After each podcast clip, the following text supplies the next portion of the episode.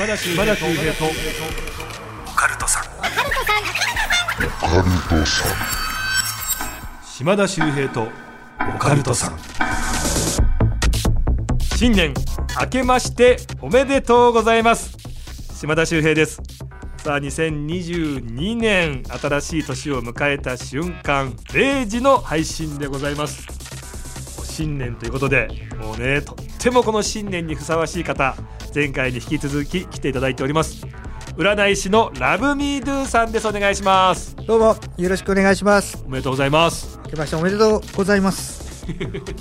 今日はねこれでもかってぐらいね開運情報、はい。今年はねこれをしたらいいんですよなんて話聞いてきますんで、はい。ぜひぜひお願いしますね。お願いします。でまずねちょっとこれをね紹介しないわけにいかないんですよ、はい。ラブちゃんがゲストだっていうことでねはい。皆さんからは。ラブちゃんに占ってほしいっていうメールがもうたくさん来ちゃってて。あら嬉しい。ちょっとじゃあ今回はお二方ね、えー紹介させていただきますね、えーまずですねお一方目。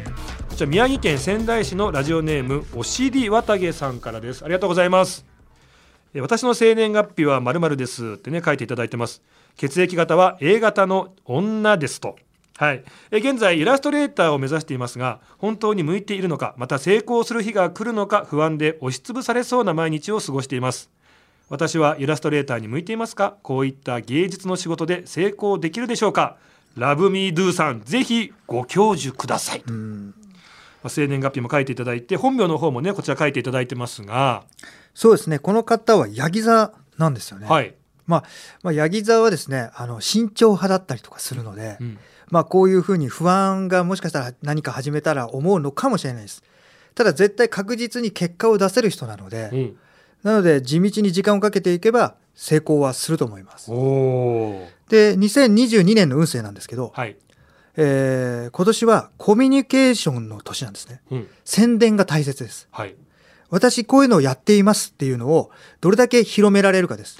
じゃあイラストレーターですから、はい例えばツイッターインスタなんかで自分の作品をどんどん発信していくっていうのがいいかもしれませんね。そうですね。あとは名刺を作って、それをどれだけ配られるかです。わあじゃあ今年は名刺何枚配れるか、はいこの辺もね目標にしていただきたいですね。はい。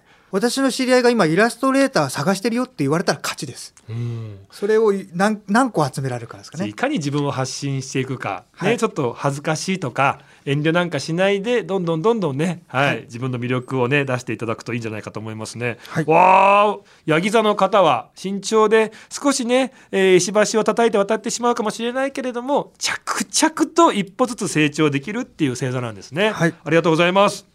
さあ続きましてこちらラジオネームおちーさん。こちらもね生年月日本名も書いていただいてますが女性の方です。えー切実に占っていただきたくメールさせていただきました、はい。私は28歳の時に事故で頭を打って死にかけてから何か運命が変わってしまったように恋愛が特にうまくいかなくなりました。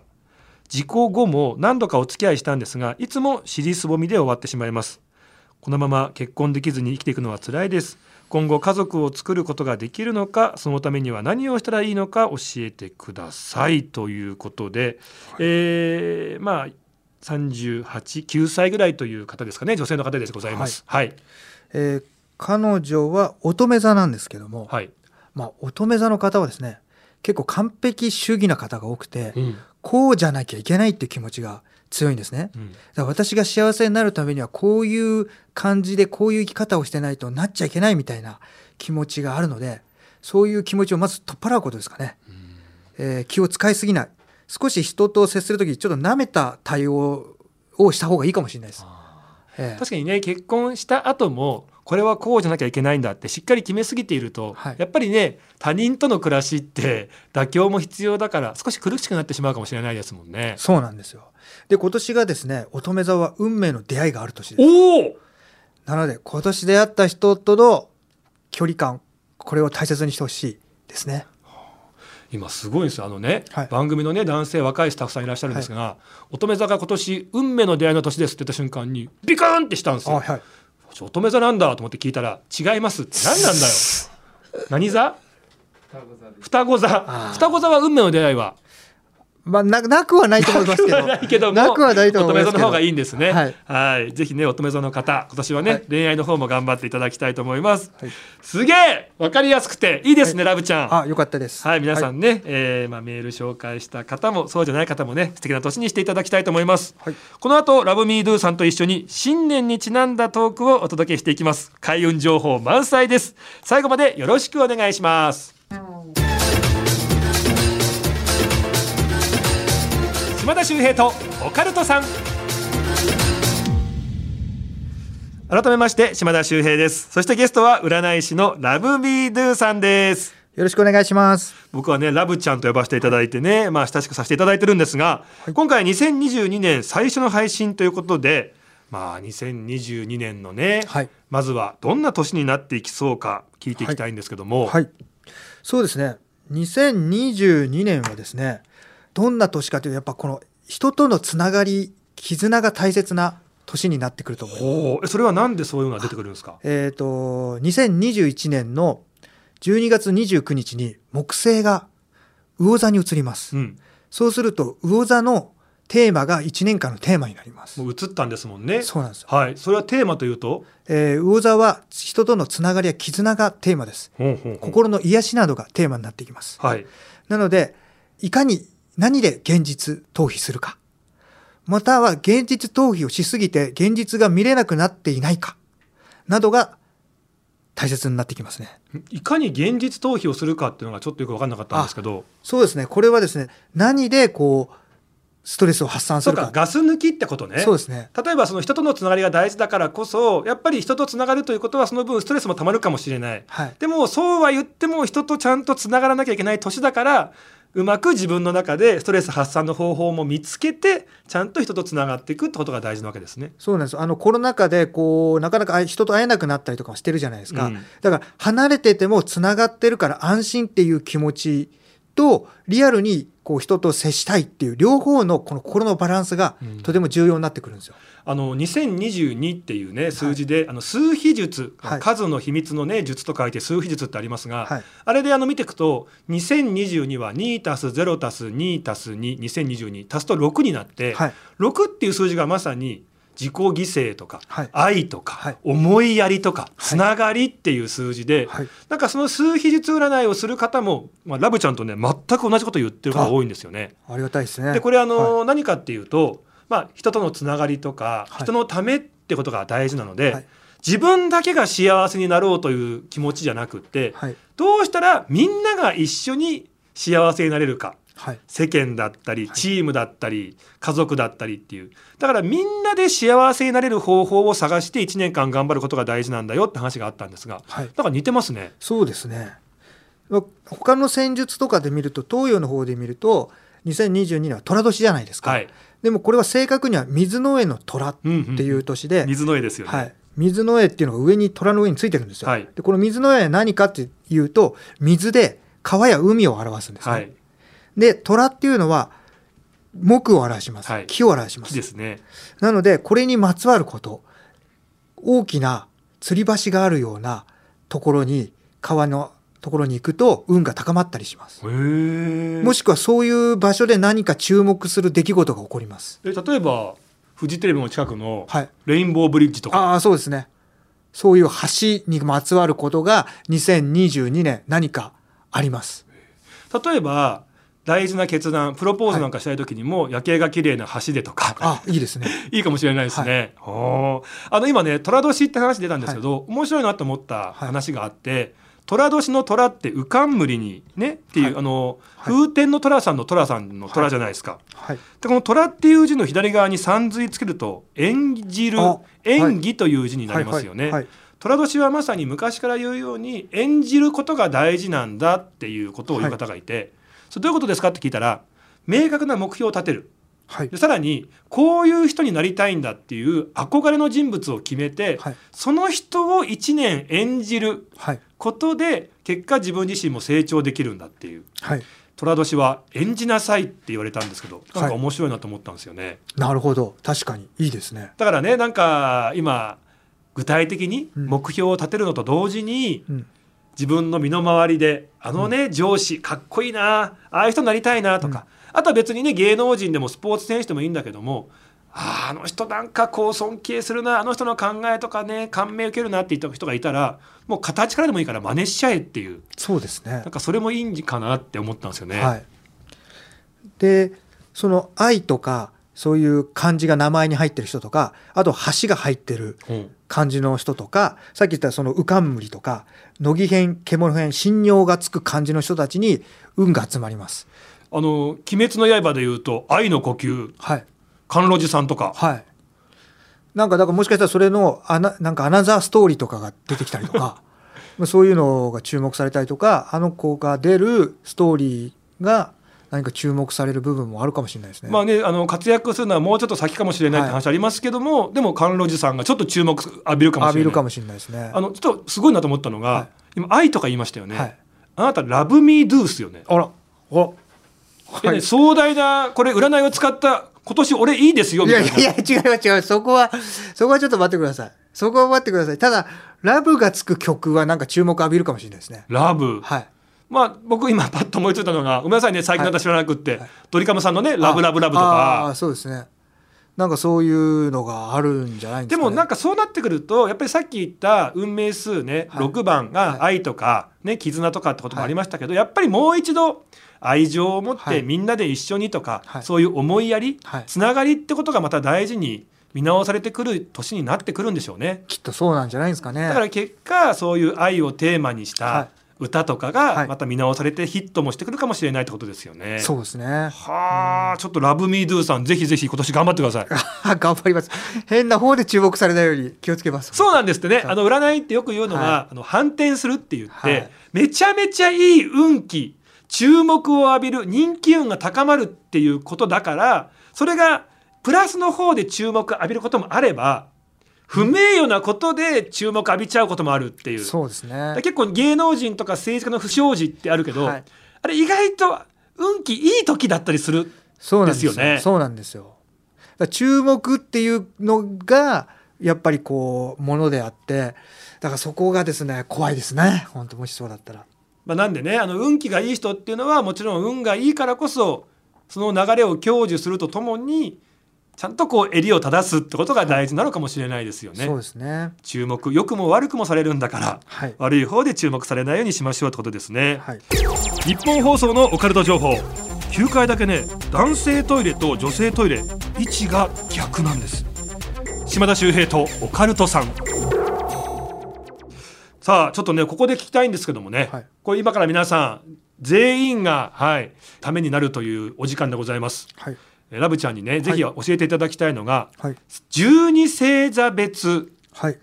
の今年はい。どんな年になりそうかさらに気をつけるべき点はい。これね皆さんもこれ当てはまりますんで教えていただきたいと思います。はいで並びに最後にじゃあこの2022年運勢がいい星座ベスト3なんかもはい。教えていただいてもいいですか？はい。はいじゃあまずは12星座一つずつね潰していきましょう、はい。えーじゃあまず何座からいきましょうか？まずはお羊座。はいえーお羊座は、はいえーイメージ通りの年になりそうです。えー、嬉しいですねで、悩みとかも解決できるえー、年になるのでは。ほん新たな縁も期待。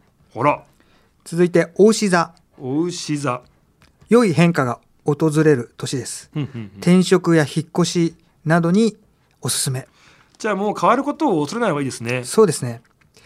続いて、双子座。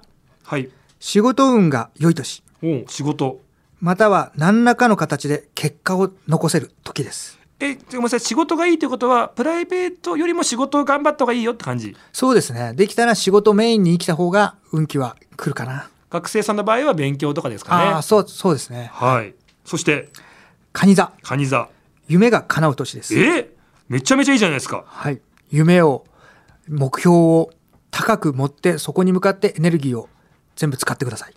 よくねあの1年の計は元旦にありなんて言いますけども、はい夢が叶うんだったらもうね、このお正月のうちに目標をしっかり決めて、はい僕はこういうのを目指します私はこうなりたいんですってもう言っちゃった方がいいですねそうですね。はい続いて、獅子座。獅子座復活の年になります。復活はい。最近まで調子悪かった人は、ここから登っていったり、ああもしくは、あの時、あれやりたかったんだよなっていうものがあったら、それをもう一度やってみましょじゃあ例えばごめんなさい復活っていうと、はい。復活愛とかはどうなんですか？ありますね。ええ復縁ってこと？やはい。やり直せるかもしれない。あららららららら。じゃあ続いて。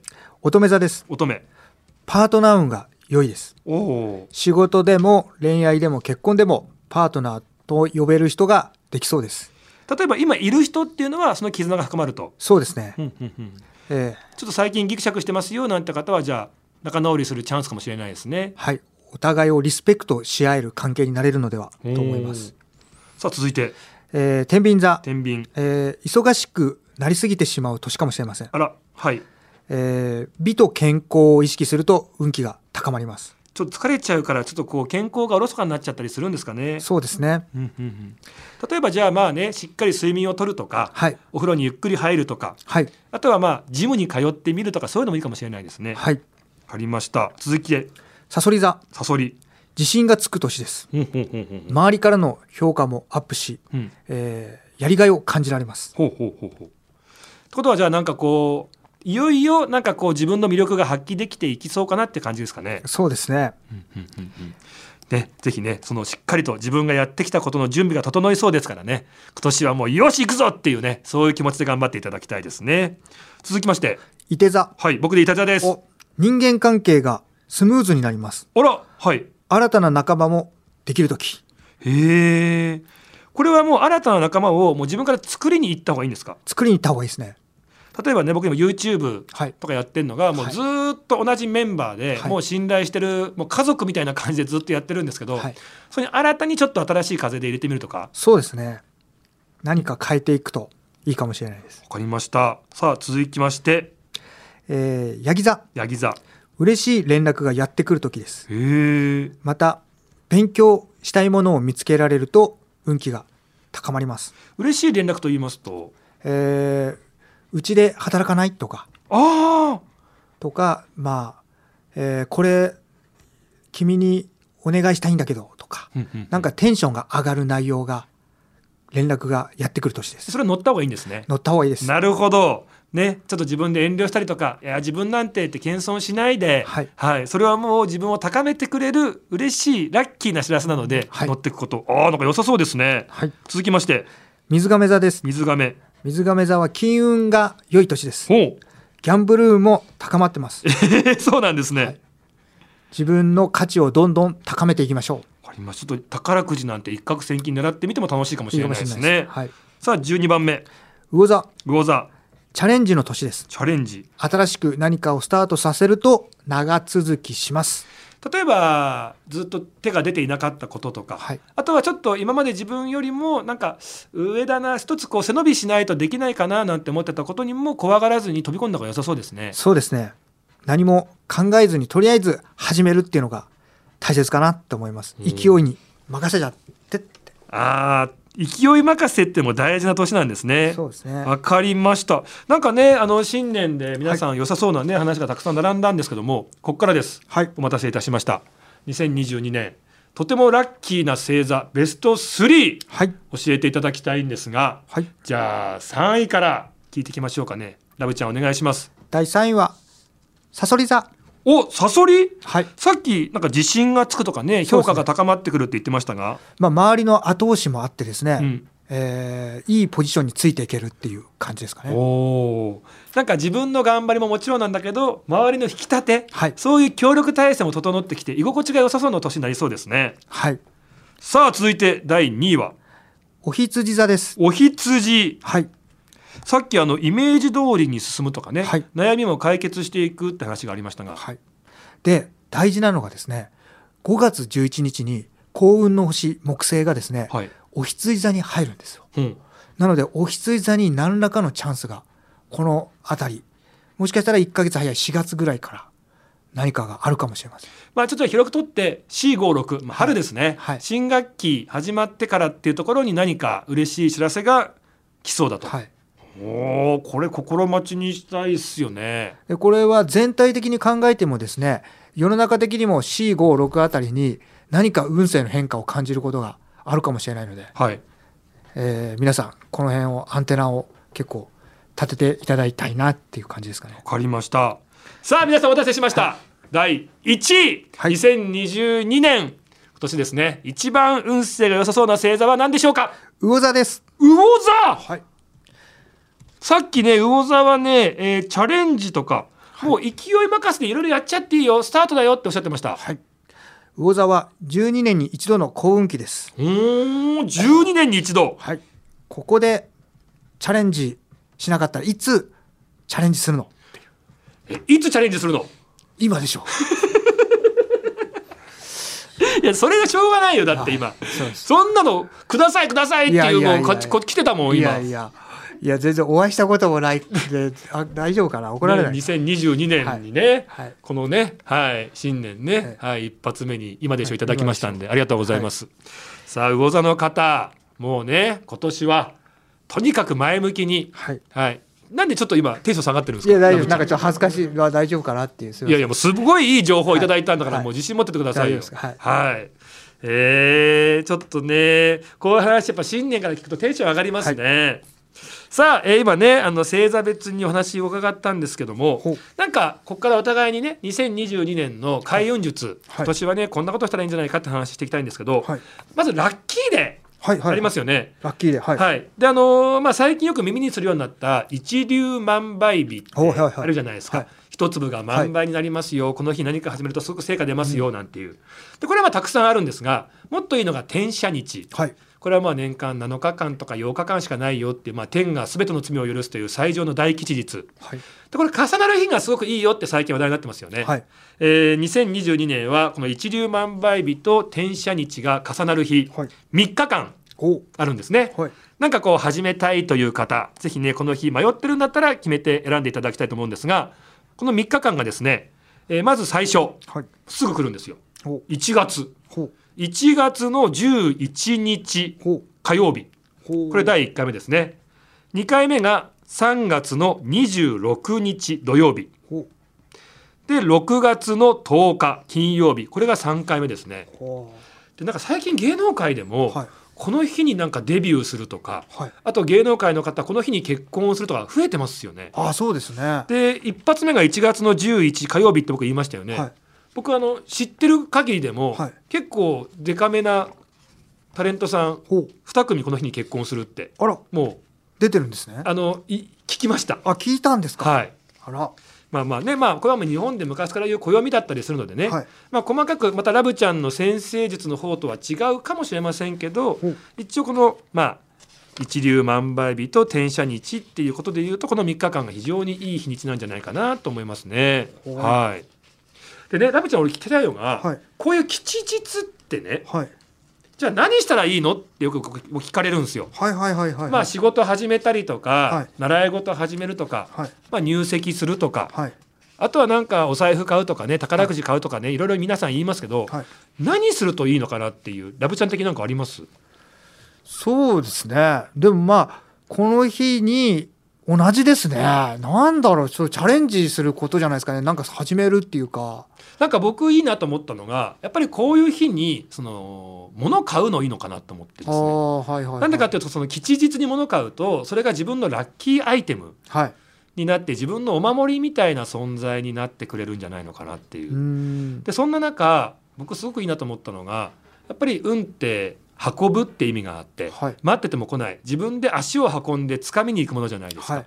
だから自分が足を運ぶアイテムを買うとはいそのアイテムあがー。自分をいい場所に運んでくれて、はい。い、い仕事やご縁に巡り合わせてくれるんじゃないかなって思うんですね。なるほど。車とかバイクとかね自転車がいいんですけど、高いじゃないですか。はい。だから靴？靴。靴ってね、い。まさに自分をいろんな場所に運んでくれるアイテムだから、はい。こういう吉日にねはい。靴を新調してみるっていうのがね僕はすごくいいと思うんですけどね。なるほど。確かにそう思いますぜひ私もやってみようかな。ラブちゃんやってみようかなじゃなくて、ええ。僕は教えてほしい立場なんで。あそうなんですか。ラブちゃんの方がすごいから。いやいやいやいや。でもまあなんかこれもなんかいいっすよね。そうですねいいんじゃないですかね、そういう使い方が。まあ私はあれなんですよね。なんか食べ物とかはい。に結構運を感じるところがあって。だって人を良くすると書いててね食ですもんね。そうですね、はい。あのレンコン。レンコンはい。レンコンは昔から縁起物として先を見通すっていう穴が開いてるから、はいはいはい。だからレンコンを食べようと思います。でそういう縁起のいい食物とか、はで例えば今年で言うと水とかあと私の中だと、えー緑とかうん。青が結構運気がいいんですね。はいはいはい。なので緑と水が絡んでるものっていうのでフルーツとかで言うとメロンだったりキウイフルーツとか、すごいね。だってメロンって water あ watermelon がスイカか。まあ、スイカでもいいと思うよ。表面が緑なので。で watermelon って言いますもんね、はい。とかメロンやキウイフルーツ、えーあとアボカドとか食べたりとか。水菜なんつったらもう水ついて緑でなんかは良さそうですね、良さそうですね水菜もいいですね、うんうん。え今言った緑と青っていうのはラッキーカラーではないんですか？まあ、ラッキーカラーでもあります。お単純にこういう色を身につけたりとか、はい。買い物する際にはちょっとこうこの辺を入れてみてもいいかもしれませんよね。そうなんですよ。でカリウムが豊富なのではい。今言った食材のものとかっていうのはだからこの体の水を使う部分に対して影響を与えたりとかもするのでラッキーフード。ラッキーフード。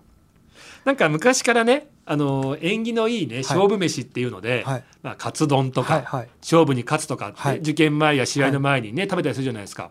なんか一番こう弦を担ぐ皆さんの中で縁起がいいのが天重らしいですね。あそうなんですか。であの話し家さんとかね、はい。結構大事な仕事の前にはね、はい。天重食べるんですえー。でなんでかっていうと、まあ、カツ丼っていうとね勝負に勝つっていう語呂合わせがありますが、はい。天重はねめちゃめちゃ縁起のいい語呂合わせが入ってるんですって。おおそうなんですねまず天ぷら。はい。揚げ物。はい。天まで運気が上がる、でさらに天重っていうのは人間が生きる上で大事なものが3つ入ってると。はいはいはい。いい食住が大事って言いますけども、天重はまず天ぷらなのでい衣が入っていて、はい食べ物なので食が入っていて、はいお重なので重はあだから天重っていうのは運が天まで上がるいい食住をもう兼ね備えた最強ラッキーフードなんだなんていう。はただなんかお正月とかね、あはい。初詣なんか行かれた際にはまあ天重とかってのもいいかもしれないですよね。そうですね。まあ、あとはほらうなぎってね、うなぎ登りとかって言ってはい。縁起がいいから、結構いろんな神社とか仏閣の近くにうなぎ屋さんって多かったりしますよ多いですね、うん、私も絶対行ったらうなぎ屋さんあったら絶対食べるんですよ。えー、うなぎ好きなんですか？うなぎまあでも食べるとですねやっぱりコンディションが良くなるんですよ。絶対食べますね。あの、うん、無理して一番高いのを。あそれやっぱそこはちょっと投資じゃないけど奮発した方がいいんですね。はあとまああのなんていうんですかね。縁起のいいフルあのスイーツいはい。っていうとやっぱこうぜんざいとかって言いますよね。なるほど。確まあ、ぜんざいっていうと、まあ、はい。島根県が発祥と言われていて、はい。まあ、島根県はね、はい。まあ、出雲大社出雲大社があって、神無月に神様が集まってくる、だからあっちは神有月ってはいいうはいはい。神が存在する月で、はい。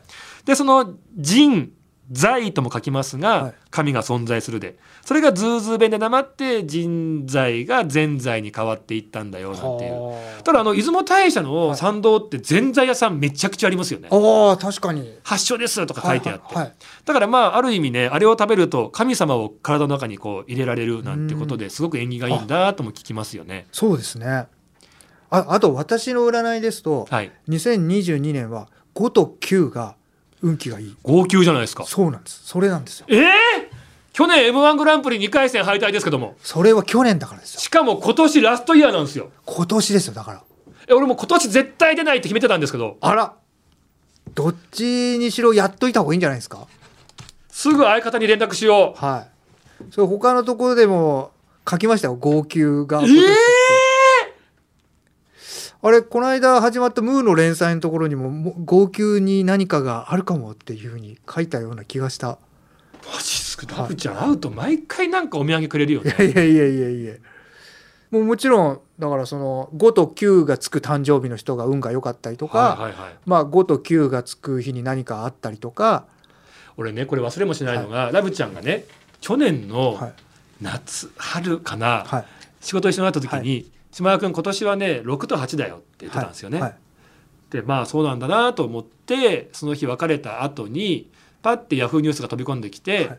で見たらあの有吉さんとあ。夏目美久さんの結婚のニュースが入ってきてはいはい。僕もお世話になってるから、ああ嬉しいなと思ったらご年齢が46歳と36歳かな。あはいはい。なんかそうやってまあはい。6にまつわった、はい。あラブちゃん言ってた何十6歳とか、はい。そういうのがやっぱあるんだよっつってああ確かに6だ。はい。でその後夏目美久さんの誕生日見たら8月6日までだったっていうね。あ聞いたすぐその日のビッグニュースがまさに6と8が絡んでて、はい。ラブちゃんすげえなと思ったんですけどあはい。今年は5と95 5度9ですね。と9 5級以外ないじゃないですかだって。そうなんですよ。だから例えばあれ漢字で大泣きするで号泣なんですよ漢字で、はいはい今年だけもう数字の5と9にしちゃって号泣にして出るとか。それもいいかもしれないですけど。そうしようかな。いやそれもありかもしれないです。初戦敗退したらすぐ電話しますからね。あ 面白いですね。お前。いやでもそこはちゃんとネタの練習もしてもらってベストでやってダメだったら私責任取ります。はい。マジっすか、マジっす。今年数字にしてみよう。はまあまあただね、えー誕生日に5とか9が入ってる方、あとねあのラブちゃん言うのがスポーツ選手で背番号が5とかいはい。9とか、はい。そういう方が今年活躍をねするとか大事な試合でホームラン打つとか、はい。サッカーの選手だったら得点決めるとかっていうのもあるかもしれない話ですもんね。そうですね。年齢35歳とかも注目かもしれないですね。